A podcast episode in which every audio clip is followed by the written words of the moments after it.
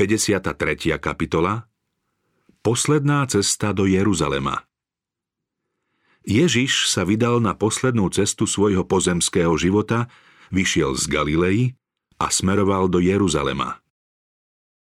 S blížiacim sa koncom Kristovej pozemskej služby menil sa aj spôsob jeho práce. Spasiteľ sa doposiaľ vyhýbal rozruchu a nechcel byť stredom záujmu verejnosti.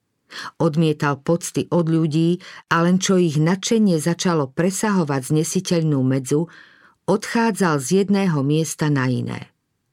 Opätovne prikazoval, aby nikto o ňom nerozchyroval, že je Kristus. Pri príležitosti Sviatku stánkov Ježiš prišiel do Jeruzalema nečakane a tajne. Keď ho jeho bratia nabádali, aby sa verejne predstavil ako Mesiáš, odpovedal im – môj čas ešte nenadišiel. Z domova odchádzal nepozorovane a do Jeruzalema vstúpil bez ohlásenia a pôct zo strany zástupov.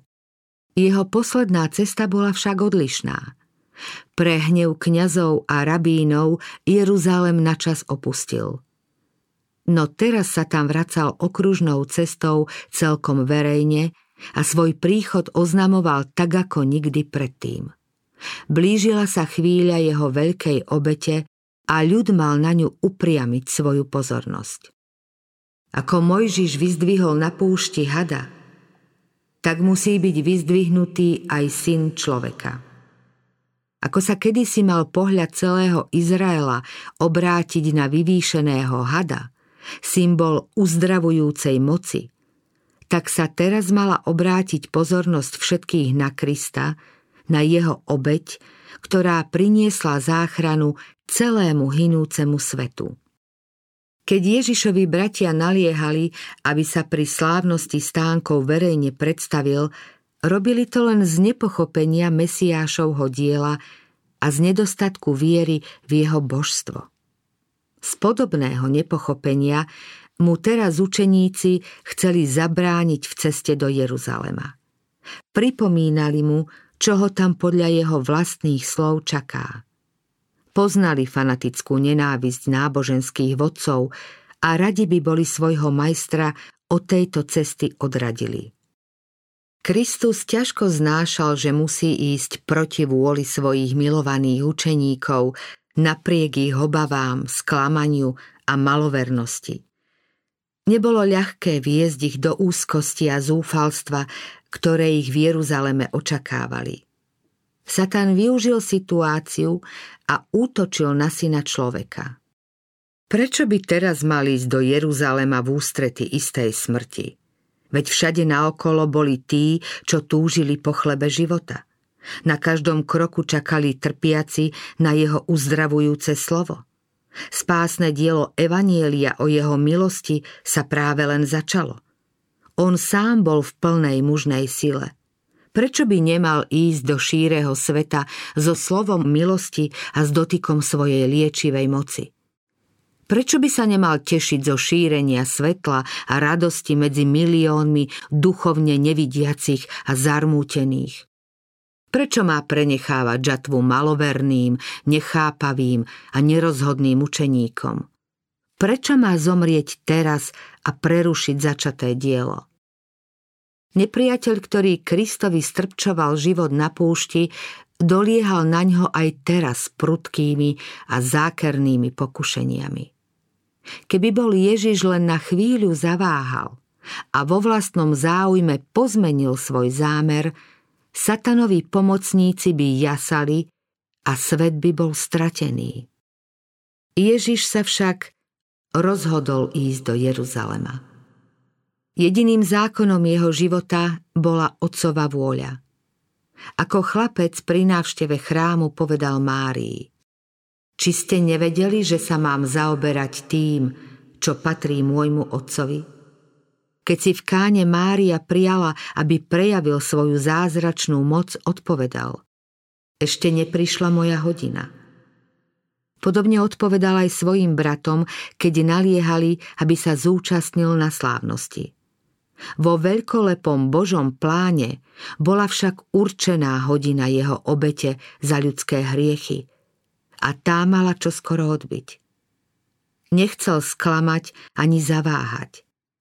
Smeruje do Jeruzalema, kde mu jeho nepriatelia dlho ohrozovali život. Teraz ho mal obetovať. Rozhodol sa ísť v ústrety prenasledovaniu, seba zapreniu, opovrhnutiu, odsúdeniu a smrti. Odmietnutie od Samaritánov Poslal pred sebou poslov. Cestou sa dostali do samaritánskej dediny, aby mu obstarali prístrešie. Ľudia ho však neprijali, pretože šiel do Jeruzalema. Vykladali si to tak, že Kristus dáva prednosť Židom, ktorých z duše nenávideli. Keby bol prišiel obnoviť chrám a bohoslúžbu na vrchu Gerizim, boli by ho radostne vítali. On však šiel do Jeruzalema, preto ho odmietli prijať. Neuvedomovali si, že odmietajú najvzácnejší dar neba – Ježiš sa im nevnúcoval. Chcel si získať ich priazeň, zblížiť sa s nimi a požehnať ich. Každú láskavosť im chcel odmeniť svojou prevzácnou milosťou. To všetko však zmarili predsudky a fanatizmus obyvateľov Samárie. Kristovi poslovia Jakub a Ján boli týmto potupením svojho majstra veľmi znechutení. Rozhorčila ich tvrdosť Samaritánov voči Kristovi, ktorý ich poctil svojou prítomnosťou. Prednedávnom boli s ním na vrchu premenenia a videli ho v Božej sláve v prítomnosti Mojžiša a Eliáša. Nazdávali sa, že tento zjavný prejav neúcty zo strany Samaritánov by nemal zostať bez trestu. Učeníci sa vrátili ku Kristovi a oznámili, že ľudia mu odmietli poskytnúť nocľah. Pri pomyslení na toto hrubé previnenie a pri pohľade na vzdialený vrch Karmel, kde Eliáš pobil falošných prorokov, povedali Pane, máme povedať, aby zostúpil oheň z neba a zničil ich – Učeníkov prekvapilo, že ich slová majstra zarmútili a ešte viac sa divili, keď ich pokarhal. Neviete, akého ste ducha. Syn človeka neprišiel ľudí zahubiť, ale zachrániť. Odišli teda do ďalšej dediny. Ježiš sa nikomu nevnúcuje. Svedomie znásilňuje len Satan a tí, čo sú vedení jeho duchom.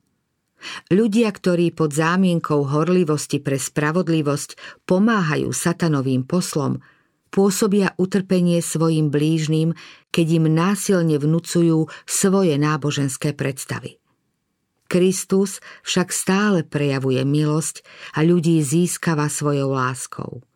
V srdci, v ktorom prebýva Kristus, nemôže bývať nikto iný. Ježiš nepríjima rozdelenú službu. Človek mu má slúžiť dobrovoľne a srdce ho má z lásky ochotne poslúchať. Ak máme sklon škodiť a ubližovať tým, čo našu snahu nedocenujú a nekonajú podľa našich predstav, potom je to nezvratný dôkaz, že nás ovláda satanský duch. Každý človek patrí Bohu telom, dušou i duchom. Kristus zomrel pre záchranu všetkých. Nič nemôže Boha urážať viac ako náboženský fanatizmus, ktorý pôsobí utrpenie tým, ktorých spasiteľ vykúpil svojou krvou. V Pereji Vstal a odišiel odtiaľ do judského kraja za Jordánom. Opäť sa k nemu zišli zástupy a on ich zasa ako zvyčajne učil – Značnú časť záverečných mesiacov svojej pozemskej služby Kristus strávil v Pereji, v Zajordánii. Tu sa okolo neho zhromaždili zástupy ako na začiatku v Galilei a Ježiš im pripomenul mnohé zo svojich predošlých naučení. Podobne ako kedysi vyslal dvanástich, tak určil iných sedemdesiatich dvoch a rozoslal ich po dvoch pred sebou do každého mesta a osady, kam chcel sám ísť. Pán určitý čas pripravoval týchto učeníkov pre dielo záchrany. Keď 12 učeníkov odišlo na svoju prvú samostatnú misijnú cestu, Ježiša po Galilei sprevádzali iní z jeho nasledovníkov. Tí mali prednosť byť v jeho blízkosti a učiť sa priamo od neho. Teraz má aj táto väčšia skupina začať samostatne misijne pracovať. Pán poučil týchto 72, podobne ako predtým svojich 12 učeníkov. Nepovedal im však, ako kedysi dvanáctim, aby do pohanských a samaritánskych miest nevchádzali. Aj keď Samaritáni pred chvíľou Krista odmietli, jeho láskavý postoj k ním sa nezmenil. Títo 72 učeníci navštívili v jeho mene predovšetkým mestá Samaritánov. Mimoriadný význam pre učeníkov mala spasiteľová osobná návšteva v Samárii, neskôr vyzdvihnutie milosrdného Samaritána, ale aj upozornenie, že z desiatich uzdravených sa prišiel Ježišovi poďakovať práve Samaritán. Toto naučenie na nich hlboko zapôsobilo. Keď ich Ježiš pred svojím na nebo vstúpením znova nabádal k misijnej práci, uviedol Samáriu, Jeruzalem a Judsko ako prvé miesta, v ktorých majú kázať evanielium. Na toto poslanie ich pripravil svojim učením. Keď potom v majstrovo mene prišli do Samárie, ľudia ich ochotne prijímali. Samaritáni počuli o tom, že Kristus pochválil príslušníkov ich národa aj o skutkoch milosrdenstva, ktoré medzi nimi konal. Videli, že aj napriek ich hrubosti voči nemu, ich neprestal milovať a získavať si ich srdcia.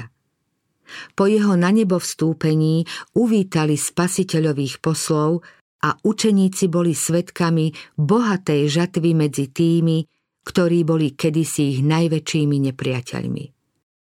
Trstinu nalomenú nedolomí a tlejúci knôt neúhasí, opravdivé právo verne prinášať bude. V jeho mene budú dúfať národy. Ježiš teraz pripomenul svojim 72 poslom to, čo kedysi 12 učeníkom – aby sa nikde nevnúcovali, kde nie sú vítaní. Povedal, ak prídete do niektorého mesta a nepríjmu vás, vidíte do jeho ulic a vyhláste. Stria sa me na vás aj prach, čo sa nám vo vašom meste prilepil na nohy. Vedzte však, že sa priblížilo Božie kráľovstvo. Nemali to robiť z hnevu či urazenej hrdosti, ale preto, aby ľudia poznali, aké je nebezpečné odmietnúť Božie posolstvo alebo Božieho posla. Zavrhnúť pánových služobníkov znamená zavrhnúť samého Krista. Ježiš dodal, hovorím vám, že Sodomčanom bude vonen deň ľahšie ako tomuto mestu. Potom si pripomenul galilejské mestá, kde dlhší čas pôsobil. V hlbokom zármutku zvolal. Beda ti, Korozaim, beda ti, Becajda, lebo keby sa v Týre a Sidone boli stali zázraky, aké sa stali u vás, dávno by sedeli oblečení v kajúcnom rúchu, v popole a kajali sa. Ale Týru a Sidonu bude na súde ľahšie ako vám. A ty, Kafarnaum, vari sa budeš vyvyšovať až do neba? Zrútiš sa do podsvetia. Obchodným mestám okolo Galilejského jazera bolo ponúknuté najväčšie nebeské požehnanie. Dennodenne tu medzi nimi pôsobilo knieža života. Božia sláva, ktorú túžili vidieť proroci a králi, osvecovala zástupy, ktoré prúdili za spasiteľom. Oni však odmietli tento nebeský dar. Rabíni veľmi obozretne varovali ľud, aby neprijímal nové učenie, ktoré hlása Kristus, lebo jeho učenie a skutky sú v rozpore s tradíciou otcov. Ľudia dôverovali tomu, čo učili kňazi a farizei, namiesto toho, aby sa vo vlastnom záujme snažili pochopiť Božie slovo. Uctievali kňazov a popredných mužov viac než Boha a zavrhovali pravdu, pretože sa nechceli vzdať vlastných tradícií. Mnohí boli hlboko dojatí a takmer presvedčení, no nekonali podľa toho a nepostavili sa na Kristovú stranu. Satan ich tak dlho pokúšal, až sa im svetlo javilo ako tma. Mnohí teda zavrhli pravdu, ktorá ich mala zachrániť. Verný svedok hovorí Hľa, stojím pri dverách a klopem. Ježiš klope na dvere nášho srdca každým napomenutím, pokarhaním, výzvou Božieho slova alebo ústami svojho služobníka. Je to Ježišov hlas. On chce vojsť dnu. Nevšímať si toto klopanie je nebezpečné. Neskôr možno neotvoríme vôbec. Ak nedbáme na vplyv Svetého Ducha dnes, jeho hlas môže byť už zajtra slabší naša vnímavosť slabne a prestávame si uvedomovať, aký krátky je život a aká nesmierna je potom väčnosť.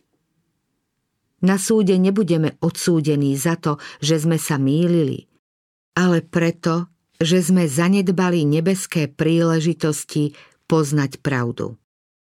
Podobne ako apoštolovia, aj títo 72 učeníci dostali nadprirodzené dary ako pečať svojho poslania. Po práci sa vrátili s radostnou správou. Pane, v Tvojom mene sa nám poddávajú aj zlí duchovia. Ježiš odpovedal, videl som satana padať z neba ako blesk víťazstvo nad nepriateľom. Pred Ježišovým duchovným zrakom prebiehali udalosti minulé i budúce. Bol svetkom toho, ako bol Lucifer na začiatku zvrhnutý z neba. Myslel na vlastnú úzkosť, keď pred všetkými vesmírnymi svetmi bude odhalená povaha veľkého podvodníka a luhára. Počul výkrik Dokonané je ktorý oznamoval, že vykúpenie strateného ľudstva je navždy isté a nebesá sú naveky bezpečné pred obvinením, zvodmi a pýchou satana. Ježiš hľadel ponad bolestný a potupný Golgotský kríž v ústrety slávnemu poslednému dňu, keď vládca mocností temna bude zničený na zemi, ktorú svojou zburou tak dlho pustošil.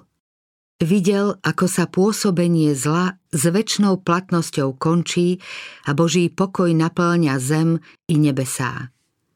Kristovi nasledovníci mali odteraz satana pokladať za premoženého nepriateľa.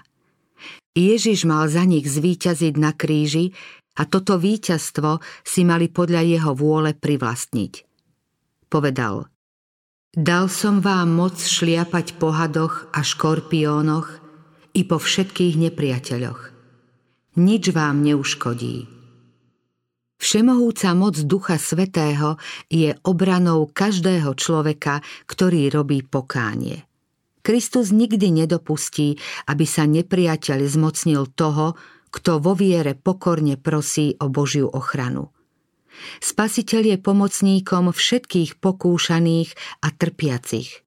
On nepozná neúspech, prehru, nič mu nie je nemožné, nedá sa poraziť. Všetko môžeme v tom, ktorý nás posilňuje. Ak prichádzajú pokušenia a skúšky, nebojujme s ťažkosťami sami, ale hľaďme na Ježiša, svojho pomocníka. Niektorí kresťania priveľa premýšľajú a hovoria o satanovej moci. Uvažujú o svojom protivníkovi, spomínajú ho vo svojich modlitbách – Hovoria o ňom a on stále viac a viac zaplňa ich predstavivosť.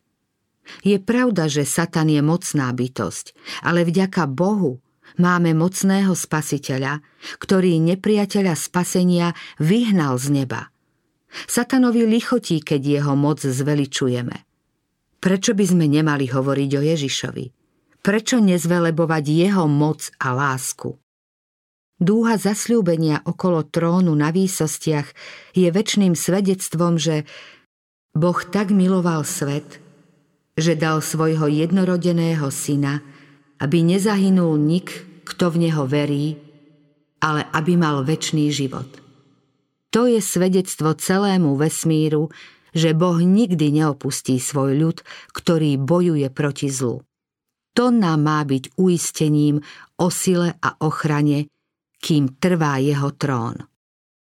Ježiš dodal, no neradujte sa z toho, že sa vám poddávajú duchovia, ale radujte sa z toho, že vaše mená sú zapísané v nebi. Neradujte sa, že máte moc, aby ste nezabudli, že ste závislí od Boha. Dbajte o to, aby vás neovládla samolúbosť a aby ste neboli v pokušení konať všetko vlastnými silami bez ohľadu na ducha a silu svojho majstra. Naše ja si vždy pohotovo a záslužne privlastňuje akýkoľvek pracovný úspech. Lichotí nám to a povznáša nás a my zabúdame význať, že všetko a vo všetkom je Boh – Apoštol Pavol hovorí, keď som slabý, vtedy som silný. Keď si uvedomujeme svoju slabosť, učíme sa závisieť od moci, ktorá nie je v nás. Nič nemôže ovplyvniť srdce tak mocne, ako stále vedomie vlastnej zodpovednosti pred Bohom. Nič tak hlboko neovplyvní naše najvnútornejšie pohnútky ako vedomie Kristovej odpúšťajúcej lásky – Musíme prísť do Božej prítomnosti, potom budeme preniknutí Duchom Svetým, ktorý nám umožní správny prístup k našim blížnym. Tešte sa teda, že Kristus vás spája s Bohom i s členmi nebeskej rodiny. Ak budete hľadieť nad seba, stále si budete uvedomovať vlastnú bezmocnosť. Čím menej si budete zakladať na vlastnom ja, tým jasnejšie a plnšie pochopíte jedinečnosť svojho spasiteľa.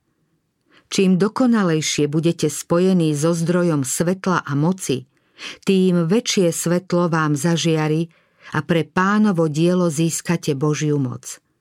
Radujte sa, že ste jedno s Bohom, jedno s Kristom i s celou nebeskou rodinou. Učeníci porozumeli – keď 72 učeníkov počúvalo Krista, Duch Svetý pôsobil na ich myseľ a do srdca im vpisoval pravdu. Hoci ich obklopovali davy, boli akoby skrytí v Bohu. Ježiš vedel, že pochopili, čo im práve hovorí a v tej hodine zaplesal Ježiš v duchu svetom. Zvelebujem ťa, Otče, Pane neba i zeme, že si tieto veci skryl pred múdrymi a rozumnými a zjavil si ich maličkým. Áno, Otče, tebe sa tak zalúbilo. Môj otec mi odovzdal všetko. A nik nevie, kto je syn, iba otec. Ani kto je otec, iba syn a ten, komu to syn bude chcieť zjaviť. Ani ľudia vo svete, vážení, slávni a učení, známi svojim dôvtipom, nemohli pochopiť, kto je Kristus. Súdili ho podľa poníženého, skromného zovňajška, ktorý vzal na seba ako človek. Rybári a publikáni smeli vidieť toho neviditeľného. Ani učeníci nepochopili všetko, čo im Ježiš chcel zjaviť. Ale vo chvíľach, keď sa podriadili moci Ducha Svetého, mali osvietenú myseľ. Uvedomovali si, že medzi nimi je v ľudskom tele všemohúci Boh. Ježiš sa tešil z toho, že to bolo zjavené týmto obyčajným ľuďom, hoci vzdelaní a chytrí to nepoznali. Keď im pripomínal písma, ktoré hovorili o ňom a o jeho diele zmierenia, Duch Svetý ich často osvecoval a zbližoval so vzduším neba. Duchovné pravdy prorockej zvesti chápali lepšie než sami písatelia. Potom už nečítali starú zmluvu ako učenie zákonníkov a farizejov, ani ako výroky mudrcov, ale ako nové zjavenie od Boha. Videli toho, ktorého svet nemôže prijať, lebo ho nevidí ani nepozná. Vy ho poznáte, veď ostáva u vás a bude vo vás. Pravdu poznáme dokonalejšie len vtedy, keď sa necháme úplne ovládnuť Kristovým duchom. Človek sa musí zbaviť každej márnivosti a pýchy, odpútať od všetkého, čo ho dosiaľ spútavalo, aby v ňom vládol Kristus. Ľudská veda je príliš obmedzená, aby mohla pochopiť zmierenie. Plán vykúpenia je taký ďaleko siahly, že ho filozofia nikdy nemôže vysvetliť. Zostane navždy tajomstvom, ktoré neprebáda nejaký ľudský dôvtip vedu o spasení možno poznať len vlastnou skúsenosťou. Spasiteľovo dielo ocení len ten, kto si uvedomuje svoju hriešnosť. Ježiš povedal mnoho poučného, keď sa pomaly uberal z Galilei do Jeruzalema. Ľud pozorne počúval Kristove slová. Obyvatelia Perei a Galilei neboli pod takým silným vplyvom židovského fanatizmu ako ľudia v Judei, preto jeho učenie našlo ozvenu v ich srdciach. Podobenstvá Kristus v posledných mesiacoch svojej verejnej činnosti povedal mnohé podobenstvá. Kňazi a rabíni ho prenasledovali stále zlomyselnejšie, preto aj svoje varovné posolstvá podával obrazne – Zmysel im nemohol uniknúť a z jeho slov nemohli proti nemu zosnovať obvinenie. V podobenstve o farizejovi a publikánovi je samolúba modlitba Bože, ďakujem ti, že nie som ako ostatní ľudia, v príkrom protiklade s modlitbou kajúcnika Bože, buď milostivý mne hriešnemu. Ježiš tým karhal pokritectvo Židov. Podobenstvom o vyschnutom figovníku a Veľkej večeri predpovedal záhubu nekajúcného národa. Tí, čo posmešne odmietli pozvanie na hostinu Evanília, počuli jeho varovné slová. Lebo hovorím vám, že ani jeden z tamtých, čo boli pozvaní, neokúsi moju večeru. Ježiš dal svojim učeníkom vzácne naučenie – podobenstvom o neodbitnej vdove a o priateľovi, ktorý o polnoci žiadal chlieb, len zvýraznil svoje slová. Proste a dostanete. Hľadajte a nájdete. Klopte a otvoria vám. Ich kolísavú vieru často posilňovala spomienka na Kristov výrok. Či sa Boh nezastane svojich vyvolených, ktorí k nemu volajú dňom i nocou? Či nebude meškať s pomocou pre nich? Hovorím vám, hneď sa ich zastane. Kristus opakoval pôsobivé podobenstvo o stratenej ovci. Myšlienku tohto obrazného rozprávania rozviedol ešte podobenstvom o stratenej minci a márnotratnom synovi. Učeníci nevedeli úplne doceniť význam týchto podobenstiev, ale po vyliatí Ducha Svetého, keď videli veľké množstvo obrátených pohanov a žiarlivý hnev Židov, lepšie pochopili zmysel podobenstva o márnotratnom synovi a vedeli oceniť radostný tón Kristových slov. Teraz sa patrí veseliť a radovať, pretože tento môj syn bol mŕtvý a ožil. Bol stratený a našiel sa. Keď potom odchádzali v mene svojho majstra plniť svoje zvestovateľské poslanie, často sa v pohanení, chudobe, prenasledovaní povzbudzovali slovami z tejto spasiteľovej poslednej cesty. Neboj sa, maličké stádo, lebo váš otec sa rozhodol dať vám kráľovstvo – Predajte, čo máte a rozdajte ako almužnu. Urobte si mešce, ktoré sa nezoderú, nepominutelný poklad v nebi, kde sa zlodej nedostane a kde moľ neničí. Lebo kde je váš poklad, tam bude aj vaše srdce.